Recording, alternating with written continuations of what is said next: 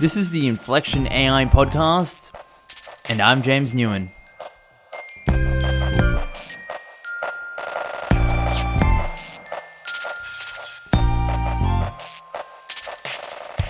When organizations think about AI today, they think about what they see in the media, whether it's in terms of machine vision, whether it's in terms of self driving cars, completely automated smart cities. But the reality is, when you're thinking about an AI strategy, what is very important is the operationalization of that strategy which really means okay, if you have innovation, you have technology, that means nothing if you can't implement it in your company. So, in this episode, our guest is Sunilkumar Ramakrishnan, and he heads up AI consulting globally at IBM across mining, oil, and gas. And because of IBM's clout and gravitas in the space, one of the biggest technology consulting companies in the entire world, we're going to get a really practical behind the curtain look at how a consultancy of that size looks at operationalizing and implementing AI for their clients, some of the biggest clients in the world. So, what Sunil will talk to us about is the four stages that he takes his clients through when thinking about an AI strategy. Everything from data preparation, making sure you're collecting the right data, all the way through to how do you change your industry using insights that you can gain from that data. So, this is a conversation that is packed full of insights that are relevant beyond just the mining, oil, and gas industry, but it's really for any corporation that wants to maximize their ROI on AI. So, without further ado, this is Sunilkumar Ramakrishnan from IBM.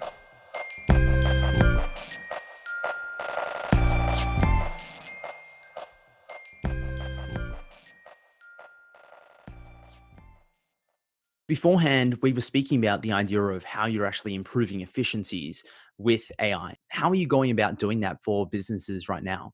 Yeah, it's interesting point actually. So I think uh, the background here is I actually come from a more business background. So I come from a management consulting background, and and what view we take is we look at what customers need to be doing. So I think we don't take technology and just apply it to a client's business, but look at a particular client's business and figure out where does that business stand in the industry they operate where does the let's say ceo or the board wants that company to go and then based on that chalk up a strategy of we call it as a roadmap of how do i enable this company either possibly defend market share in their existing business or come up with new propositions to pretty much be that disruptor in that industry. So i think that is uh, the first level of strategic discussion we have with these clients.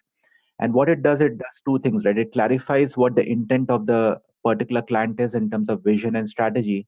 And second is then looks at technologies like ai and blockchain and iot and so on and so forth to see how these technologies can be used to help these c level executives actually convert their strategy into tangible business results Sunil then introduces this concept of augmented intelligence. Now, this is a term that's used as an alternative to artificial intelligence by IBM and their consultants. And the reason is because AI doesn't mean supplanting an organization or automating an entire workforce out completely.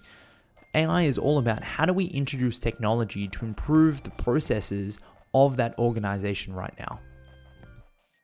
So, you talked about augmented intelligence as uh, a different way of phrasing AI and a way to actually supplement their current workforce.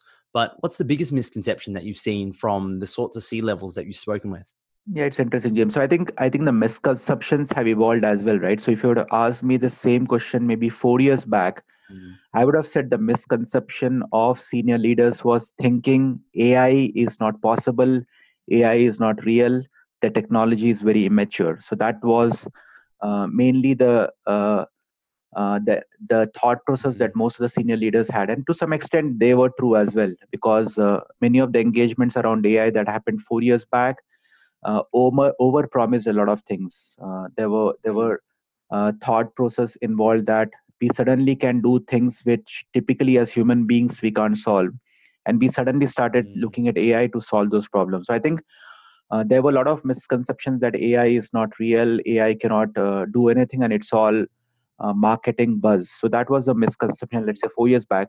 So I think now clients have evolved and i think maybe to some extent they have learned it the hard and difficult way that ai needs to actually be the second part the first part should be what is the company trying to achieve and then look at practically which of those things can be done with existing technologies and then do something we call as a proof of concepts to actually figure out whether the technologies that exist at the moment with the current maturity will be able to solve those problems or not. So i think from having moved in that type of a journey the current misconception now is uh, ai can be used only for doing very very simple tasks. So to a large extent we see some of the senior executives have large ai budgets but they end up using that for simple automation so, under the umbrella of AI, there's an arm called intelligent automation, and this is where technology is being used to mimic low output, repetitive tasks of humans. Think document classification, email classification, data entry. All these sorts of tasks can and should be automated using a machine.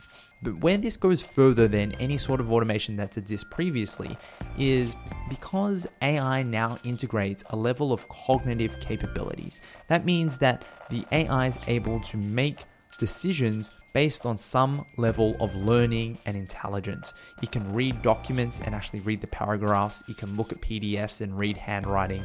It can actually look at a screen and start to make sense of the different mouse movements of the actual human doing it. That's why we call it intelligent automation. And it's really only scratching the surface of what AI's capabilities are moving forwards.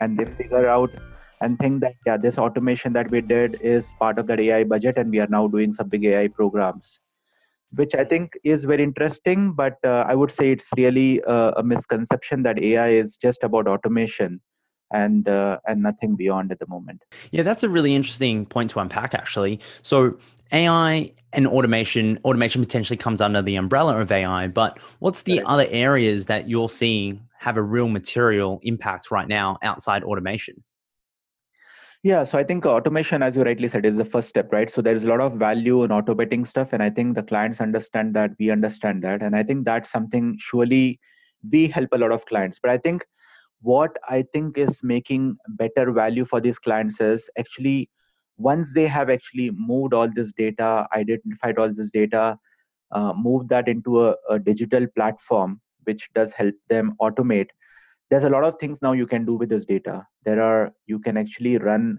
algorithms on top of this data.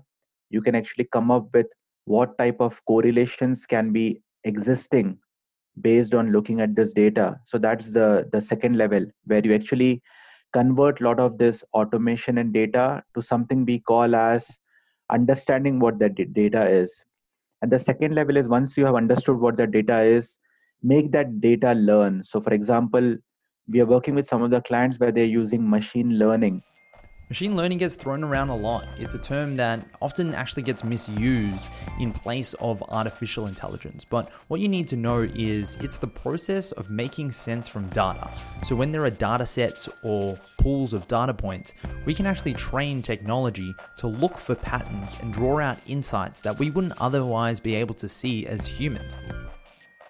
To actually, with that data, look at historic events that have happened.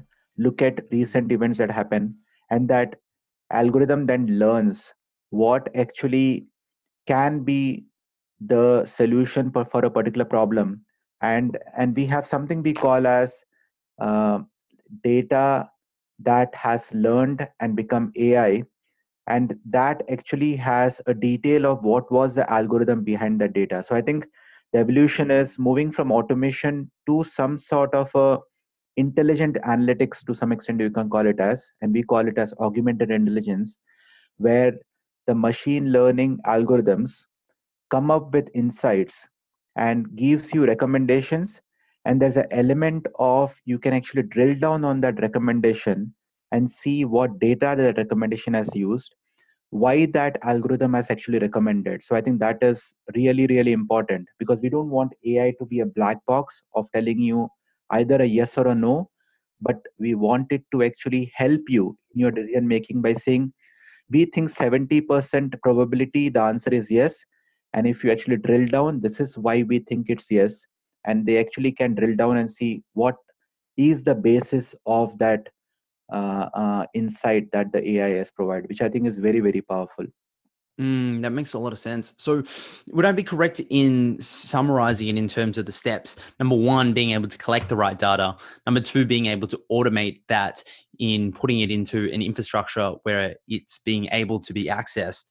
And then afterwards, actually being able to apply machine learning to make sense of that. And then finally, to look at a recommendation. Would that be an apt uh, summary of the, the steps businesses need to take in terms of implementing AI?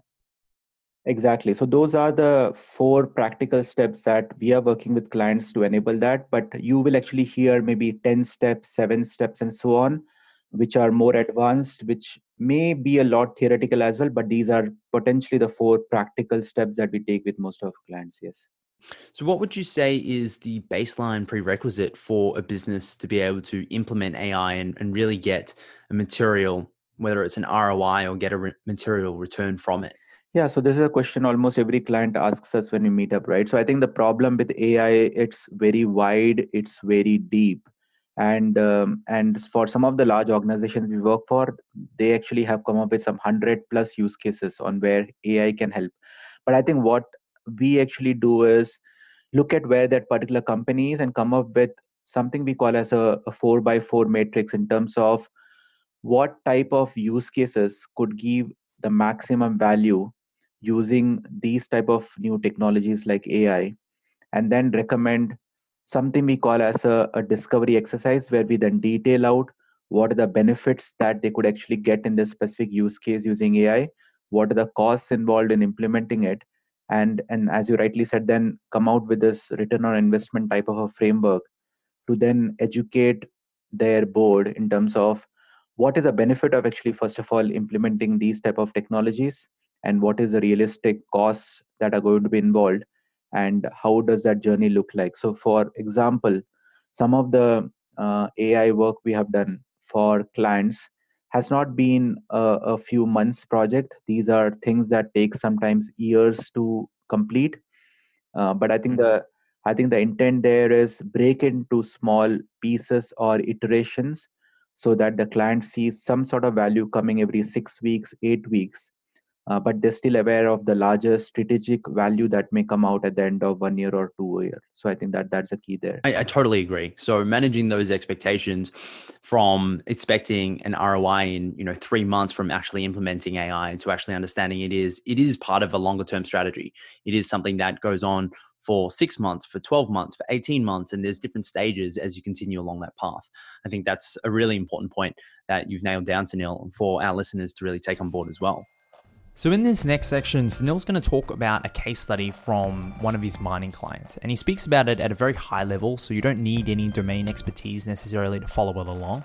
But what you're going to see is how a business problem, which previously just seems like a business problem or an inefficiency, can be solved using artificial intelligence. But there's one specific technology Sunil mentioned called natural language processing, or shortened to NLP. And for a little bit of context, so you can follow it along, what that refers to is the technology used to understand human language. So, reading a document or a paragraph and actually comprehending it and making sense of what's being written in the same way that a human would. That's what NLP does. So, what I'll do, I'll talk about a large oil and gas company, right? So, this particular large oil and gas company, and just looking at one specific asset. So, this is like a particular offshore field that actually let's say extracts oil. And mm-hmm. uh, as you rightly know once you extract that oil it actually is refined and then once it's refined you can actually fill it as gasoline or diesel in your cars and so on. So that's that's a, a high level business view right? So this particular company is a large upstream oil and gas company which actually does this extraction of oil. And if you think about a, a big oil platform that exists offshore some of them cost hundreds of millions of dollars to operate. And and if you think about it these type of uh, platforms have a lot of manual physical documents. And there are like thousands of documents that exist for operating every single piece of equipment in that particular uh, uh, platform. And and that platform may have thousands if not ten thousands of different equipment. So imagine the number of uh, let's say user manuals that has to be updated. And um, and if something goes wrong the amount of time it takes to find out where that specific user manual is search for where a specific solution to that problem exists in that user manual and then going back and trying to fix it could take days if not weeks to be very very open with you. And second of all is there's a lot of experience needed to first of all understand where that specific issue can be resolved. Uh, which means most of these employees have been working in that platform for 20 years 30 years and some even for 40 years. So these are some of the two or three things that you can look right? So most of these things are very very manual intensive very very time consuming and the third is depending on uh, a lot of skill of these employees. And if you think about the way uh, uh, the industry is moving there is going to be a big skill shortage because most of these people who have been working on these platforms for 30 years 40 years may retire may not be continuing in that same place. So how do you now educate or really enable a new engineer coming to a platform to exactly be able to solve problems which typically may take months if there's no one to actually guide them and tell them how to do things so what we are doing in this specific in example is doing three things. One is, as you rightly spoke about, it's all about automation uh, using AI. And what it does is reduces the amount of time and effort needed for searching for information across millions of pages of the document. Got it. So can even even just at that point, Sunil, can you unpack how that actually works for for the listeners? How does the AI process all of that information and allow that automation to occur?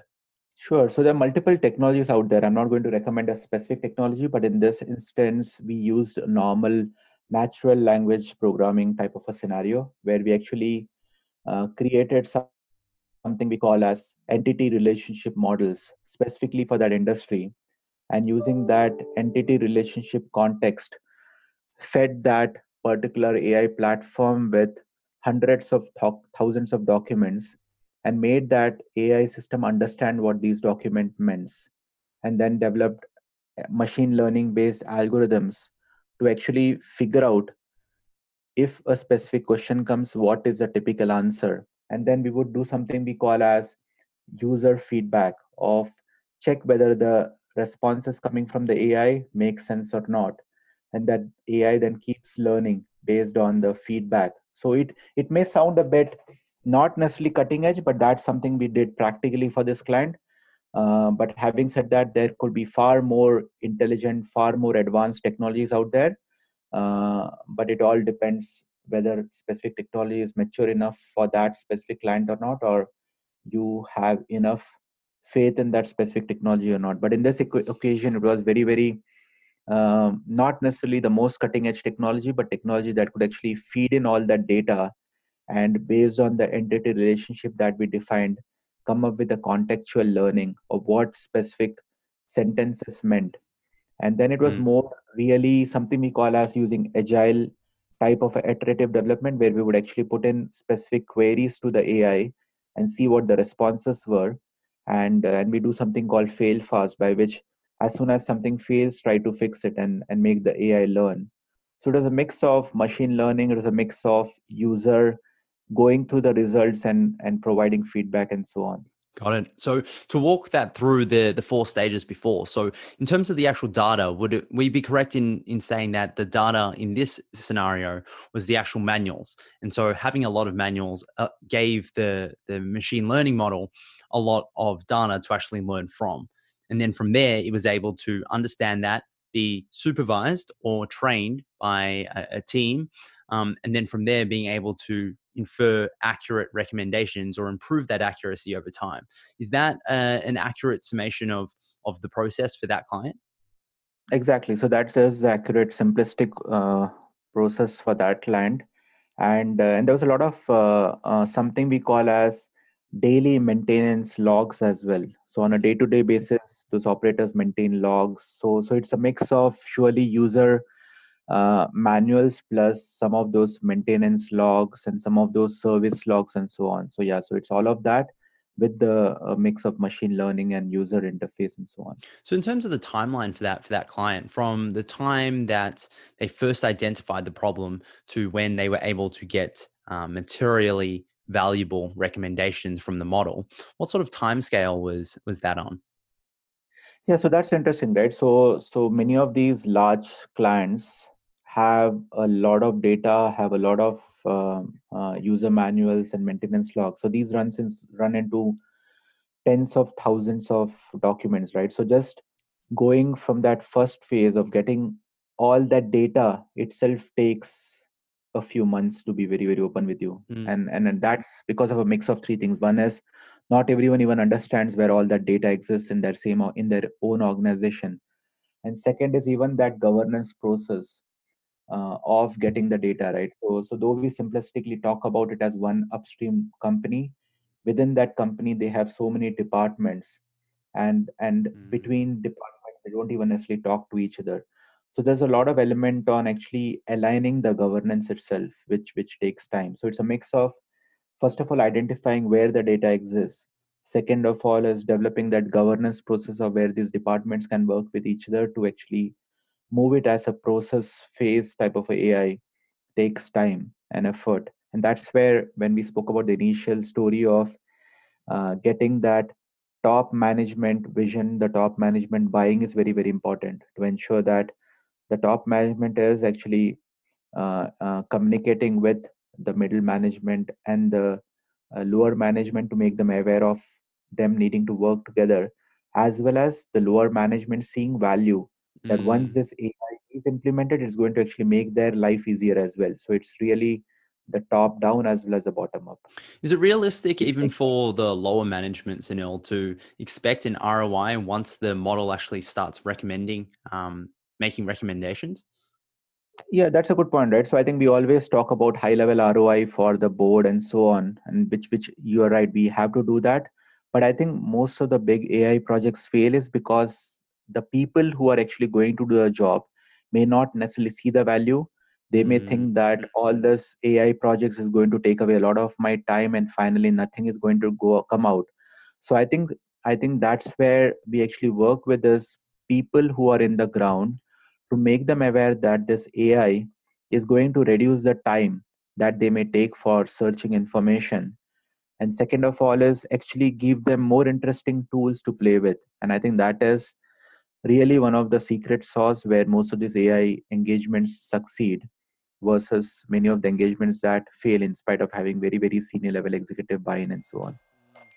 So Sunil's talking about a really good point here. He's talking about why it's so important to get buy in across the board to implement AI. It's not just about the top senior executives who see AI as part of the vision of the organization. It's understanding that when you want to operationalize this technology and implement it, you have to have the cooperation of the people on the ground, the people who are working with the data scientists, the people who are working with the AI consultants. If they don't respect or if they don't subscribe to the reasons for which you're actually implementing AI, there's going to be challenges. And as Sunil's about to describe, managing these expectations for an AI strategy is really important to do from the very, very start. So even when the the lower management or from the from the ground up, as you were saying before, when there is pushback, when there is a level of blockage or hesitation to actually um, endorse this AI or actually um, support the implementation of AI, how does that manifest in the company? Is it that they don't cooperate with your team when they're trying to gather data? Is it that they don't implement the AI once the model is actually making recommendations? How is this hesitation actually manifest itself in the corporation? So I think to a large extent the hesitation comes upfront itself. So so most of the time the hesitation comes when you're actually looking at implementing this AI because that's where the maximum help and support of the users the people who are on the ground is important right? So unless you train the ai with people who are knowledgeable people who are currently doing the job your ai may not always succeed. So i, I know there are a lot of other type of platforms that think that we can actually implement ai without the help of people who are actually doing the job but i think that's not something i'm aware of. But the type of ai we work on is where we actually need support and complete buy-in of the people who are actually in the ground. And and i think the biggest obstacle we find is during the implementation itself where if the people who are actually on the ground don't really believe in that ai and believe that ai will actually make their jobs easier and faster uh, that's where we actually get into a lot of trouble Got it. Got it. That makes a lot of sense. So ultimately, AI is not a conversation just to have with top level management. The education of AI, um, what we were talking about before in terms of being able to democratize access and democratize knowledge of AI, really has to happen company wide. Would that would that be would I be correct in in making that statement, Sunil? Yeah, you're right. It should happen company wide, but you may then have to break it into small pieces to begin with and then look at the areas that actually are in the biggest pain to some extent and then target that as a way to start that. And when, once we successfully implement ai in a specific area that has got a lot of pain maybe it's got a lot of manual effort it's got a lot of cost it's got a, a, a pnl that's losing money if we can actually succeed in that area that does two things right? One is surely yes solves the problem in that specific area but then becomes internal champion which can be portrayed to other parts of the business to showcase that we could turn around this business using ai and it not only provided financial results it actually even gave a lot of uh, results from uh, improving employee morale Im- improving em- employee engagement and so on which then becomes something that can be used as a catalyst for adopting it in other areas. That's really interesting. So the the proof of concept that you mentioned before, that's not only to get the buy-in from executives in terms of the bottom line. The proof of concept potentially also has a really strong moral uh, impact and moral value add from from what you're saying. Exactly. So so you're right, right? So most of the proof of concepts, though they're initiated by the top management, if you actually look at it, the success of moving towards the implementation doesn't necessarily then lie with that senior management. That's where we actually have to ensure that we get a lot of buy-in of that results on that of that proof of concepts from the people on the ground where they actually believe yes that proof of concept did provide them insights which they did not necessarily have before or would have taken them a lot of time and effort to actually come out with Got it. Got it. Before we wrap up this conversation, I'd love to ask you just three lightning round questions specific to the AI space. Sure. Awesome. So the first one is what is the biggest impact of AI in the real world right now? I think from my point of view, I'm sure everyone may have a different opinion, but from my point of view, I think the biggest impact of AI is helping businesses de-risk from aging workforce. So, so a lot of the large organizations I work with have workforce that's aging and and there's a big business risk for these large successful companies and what happens when these extremely knowledgeable experienced workforce retire. What what is going to happen? How is the new person joining the company going to be as intelligent or as knowledgeable on operating these very complex systems very complex complex infrastructure? So i think that's the first thing mm. uh, which I think is important and AI hmm. enables. Mm. And that's where most of these companies uh, want to talk to us on. The second important thing is the type of people mm. now joining the workforce is completely different. We actually see a lot of hmm. millennials joining in. So even in my organization, right? So if I if you hmm. come to my office, 80% of the people around in my office are are millennials. They have completed their graduation or education in the last one year to two years to three years so how do i hmm. now attract these millennials who hmm. want to do more challenging things interesting things and and can't wait for things? They want information on their tips real time with almost zero friction. How do i attract these type of uh, uh, employees? How do i retain them? How do i motivate them? And that's where again ai with element of making things easy for them automating stuff becomes very very important and the third element is the amount of data that exists is phenomenal. And I think for many of these businesses to compete and succeed is how do I take advantage of this data and do things before my competitor does becomes very, very important. Because if you do a particular deal or a transaction or even a trade before the other competitor is aware of that opportunity you have suddenly actually encashed a significant uh, value. So i think that's the third element of being able to use the big data and come up with insights quicker than anyone else is is very very important. Second is what area of ai do you think will grow the most in the next 24 months? Yeah so this is interesting right? So if you would have told me one year back i think the answer would have been different but i think right now i see two levels of ai happening. One is ai as we call as traditional ai on the cloud and that's something i think will continue to grow because there's a lot of value on running ai in uh, clouds that are scalable and can do very very fast and uh, high volume transactions. But the second interesting bit around ai is what we call as ai on the edge is happening because uh, what is happening is as our cars get smarter as our uh, aeroplanes get smarter as uh, a particular remote environment gets smarter they want ai to be actually running specific data algorithms very close to them than having to send that information thousands of miles away calculating it and bringing it back which is not possible because of uh, the time it takes for the data to go and come back. And second is some of those locations may not have access to external Uh, uh, uh, systems to actually go out to the cloud. So I think AI on the edge is possibly the second big thing that's going to happen. Is is what my view around um, AI emergence and happening is. Yeah, that's r- really interesting. Um, okay, so the last question is what would you say to a business that's looking to implement AI for the very first time? So I think for businesses looking at implementing AI for the first time, I think it may be useful to actually uh, figure out what their strategy is which i'm sure most of them know about and how can actually enable these new technologies to actually achieve my strategy. I think that is something uh, i think every business leader should think about.